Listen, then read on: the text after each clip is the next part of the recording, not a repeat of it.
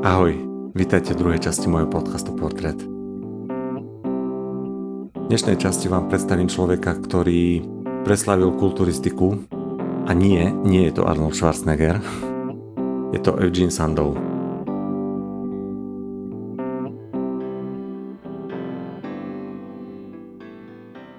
Sandow sa narodil 2. apríla 1867 v Königsbergu, v dnešnom Kaliningrade, to znamená v Prusku. Narodil sa do rodiny židovského pôvodu, otec bol Nemec a matka Ruska, čo už samo o sebe dosť bizar, keďže tieto dva národy sa moc veľmi nemusia. V 1885 opustil Prusko, aby sa v podstate vyhol povinnej vojenskej službe a cestoval po celej Európe. Stal sa cirkusovým atletom a prevzal umelecké meno Eugene Sandow po svojej matke, ktorá sa volala Sandov, ale s obyčajným V. Sandov si to ponemčil a dal si tam dvojité V.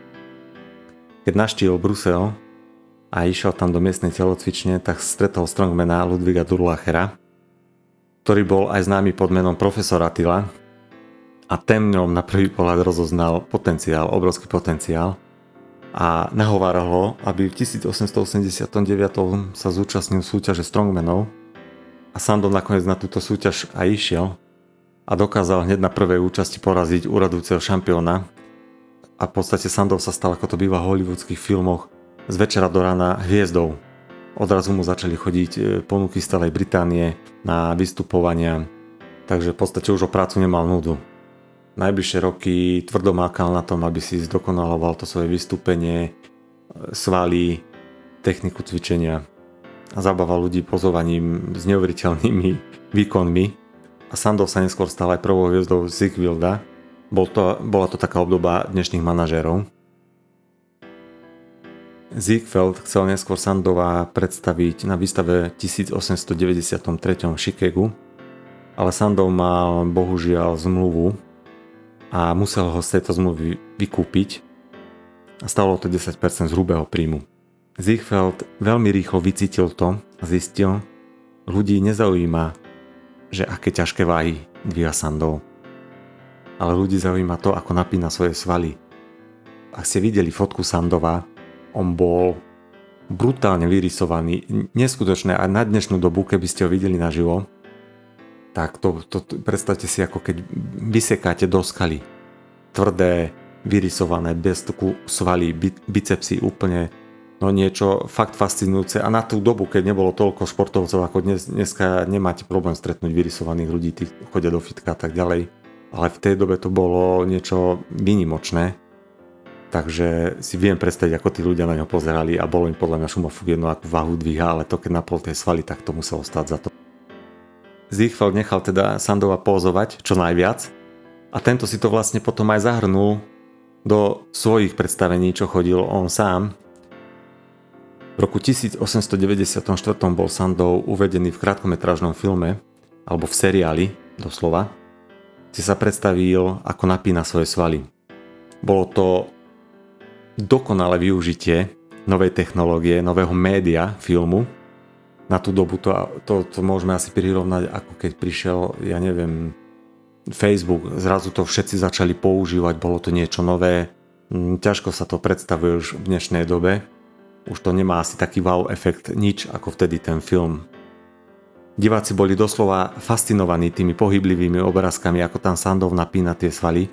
Malo to podobný efekt, ako keď bratia Lumierovci predstavili svoj prvý film a tam tiež ľudia pozerali nie to, čo bolo v popredí, čo nahrávali, ale ich fascinovalo neskutočne to, ako sa v pozadí hýbali stromy.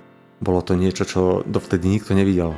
Takže áno, Sandov sa stal aj v podstate filmovou hviezdou, po svadbe a krátkej chorobe otvára svoj prvý inštitút telesnej kultúry, kde učil metódy cvičenia, ako sa správne stravovať, ako cvičiť silové tréningy. V 1898 si založil dokonca mesačník Fyzická kultúra, ktorú neskôr premenoval na Sandonov magazín o fyzickej kultúre. Dosť jednoduchý názov, že? Tomu pridal aj sériu kníh medzi rokmi 1897 a 1904. Z tohto, keď ja som si študoval túto tému, tak vám úplne udrie do očí, že tento človek bol fanatik do toho, čo robil a neskutočne plodný človek. Knihy, časopisy, súťaže organizoval. Neuveriteľné. Posledná z nich, ktorú vydal, zaviedla pojem bodybuilding, kulturistika. A preto to sa Sandov nazýva otec kulturistiky. A nikto mu to nemôže poprieť. Ďalej Sandov zdokonaloval cvičebné pomôcky, vynašiel prístroje ako gumené lanka na naťahovanie, prúžinové činky. Keď si to takto vezmeme, tak v podstate to, čo sa aj dnes používa, stačí keď si zapnete YouTube a tam vidíte plno cvikov s gumami. Ono to prežilo 100 rokov, keď si to tak vezmete a keď niečo prežije 100 rokov, tak to asi niečo má do seba. V roku 1901 Sandov urobil ďalší milník a to usporiadal súťaž v londýnskej Royal Albert Hall, prvú veľkú súťaž kulturistike na svete. Záujem bol tak enormný, tak neskutočne veľký, že tí ľudia sa mali v podstate problém dostať do tej haly. A rozhodcovia boli nasledovní. Sochár Charles White Wrong, istý pán Sir Arthur Conan Doyle, ak vám je toto meno povedomé a neviete si spomenúť odkiaľ, tak áno, je to ten pán, čo vymyslel Sherlocka Holmesa. A samotný Eugene Sandow. V roku 1902 sa stala taká veľmi kuriózna vec, by som povedal, ale pre ženy veľmi dobrá a pozitívna. Sandow bol porazený z Katie Brumbach v New Yorku. Táto ti zdvihla nad hlavu 300 libier a mu sa to podarilo len po prsia, po hrudník a následne si Katie Brumbach na základe tejto výhry nad Sandovou zmenila svoje umelecké meno na Sandvina. A ďalšia zaujímavá vec je, že aj jej deti sa potom tak volali, ona si to meno naozaj nechala.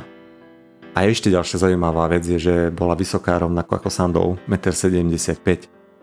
A keď si ju pozriete, ona má takú ikonickú fotku, kde stojí a drží troch chlapov na rukách, ktorí sú vo vzduchu samozrejme, tak má neskutočné stehna, neskutočne vymakané stehná a ani sa nečudujem, že ho porazila.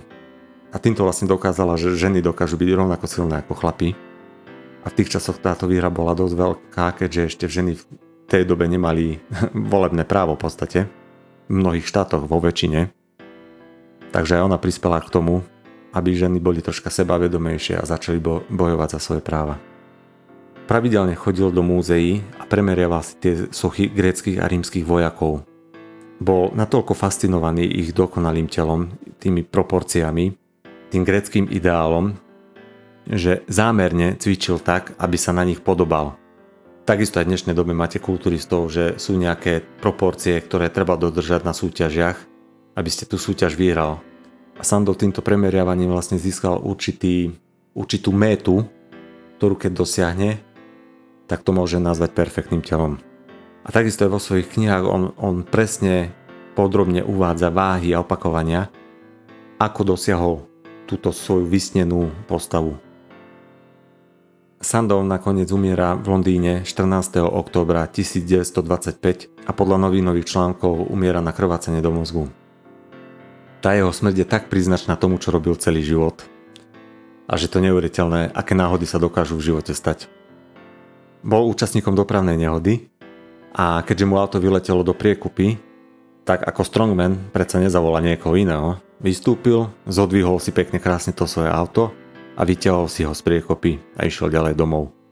A o niekoľko dní vlastne zomiera vo svojom dome. Bol pochovaný na žiado svojej manželky v neoznačenom hrobe.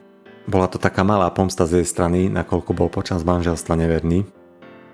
Nakoniec až v roku 2002 Sando dostáva svoj náhrobný kameň, štierneho mramoru, kde je napísané Eugene Sandov 1867-1925, otec kulturistiky.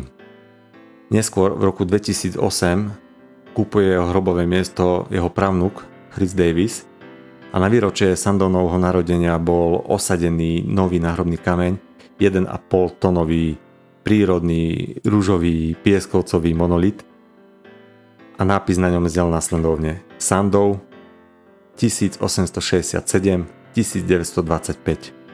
A ono je to vlastne taká replika pohrebných miest, ktoré sa volajú stély.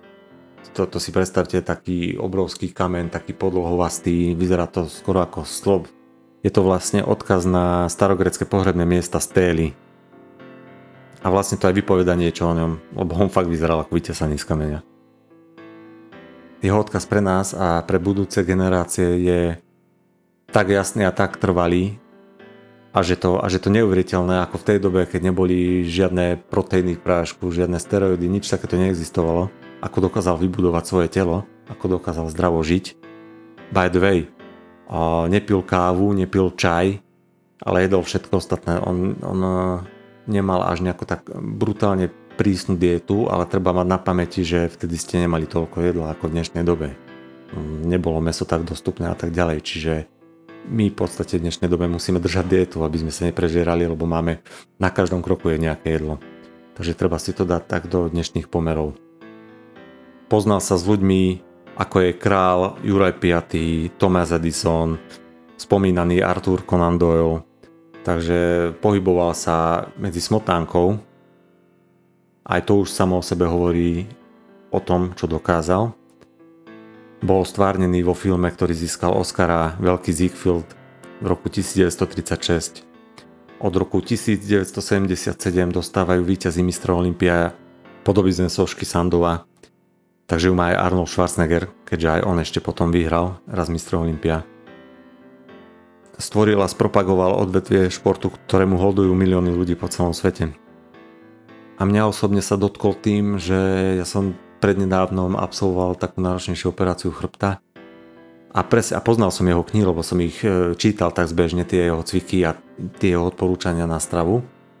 A presne nad tým som rozmýšľal, že ako ja budem cvičiť e, po tej operácii chrbta ste odstavení, neviete sa zohnúť, nedokážete nič ťažké dvihnúť, nemôžete ísť na hrazdu, nemôžete cvičiť e, s vlastnou váhou, lebo všetko ide cez ten chrbát.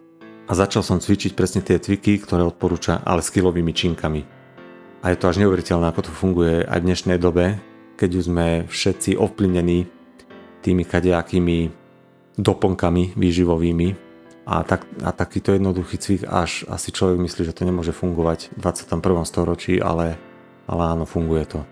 A mám to osvedčené a mne osobne to veľmi pomohlo na rekonvalescenciu. Aj toto je dôvod, prečo nemôžeme zabúdať na ľudí, ktorí niečo dokázali a hlavne, keď vám pomáhajú, aby ste žili zdravší a kvalitnejší život. Evgene Sandov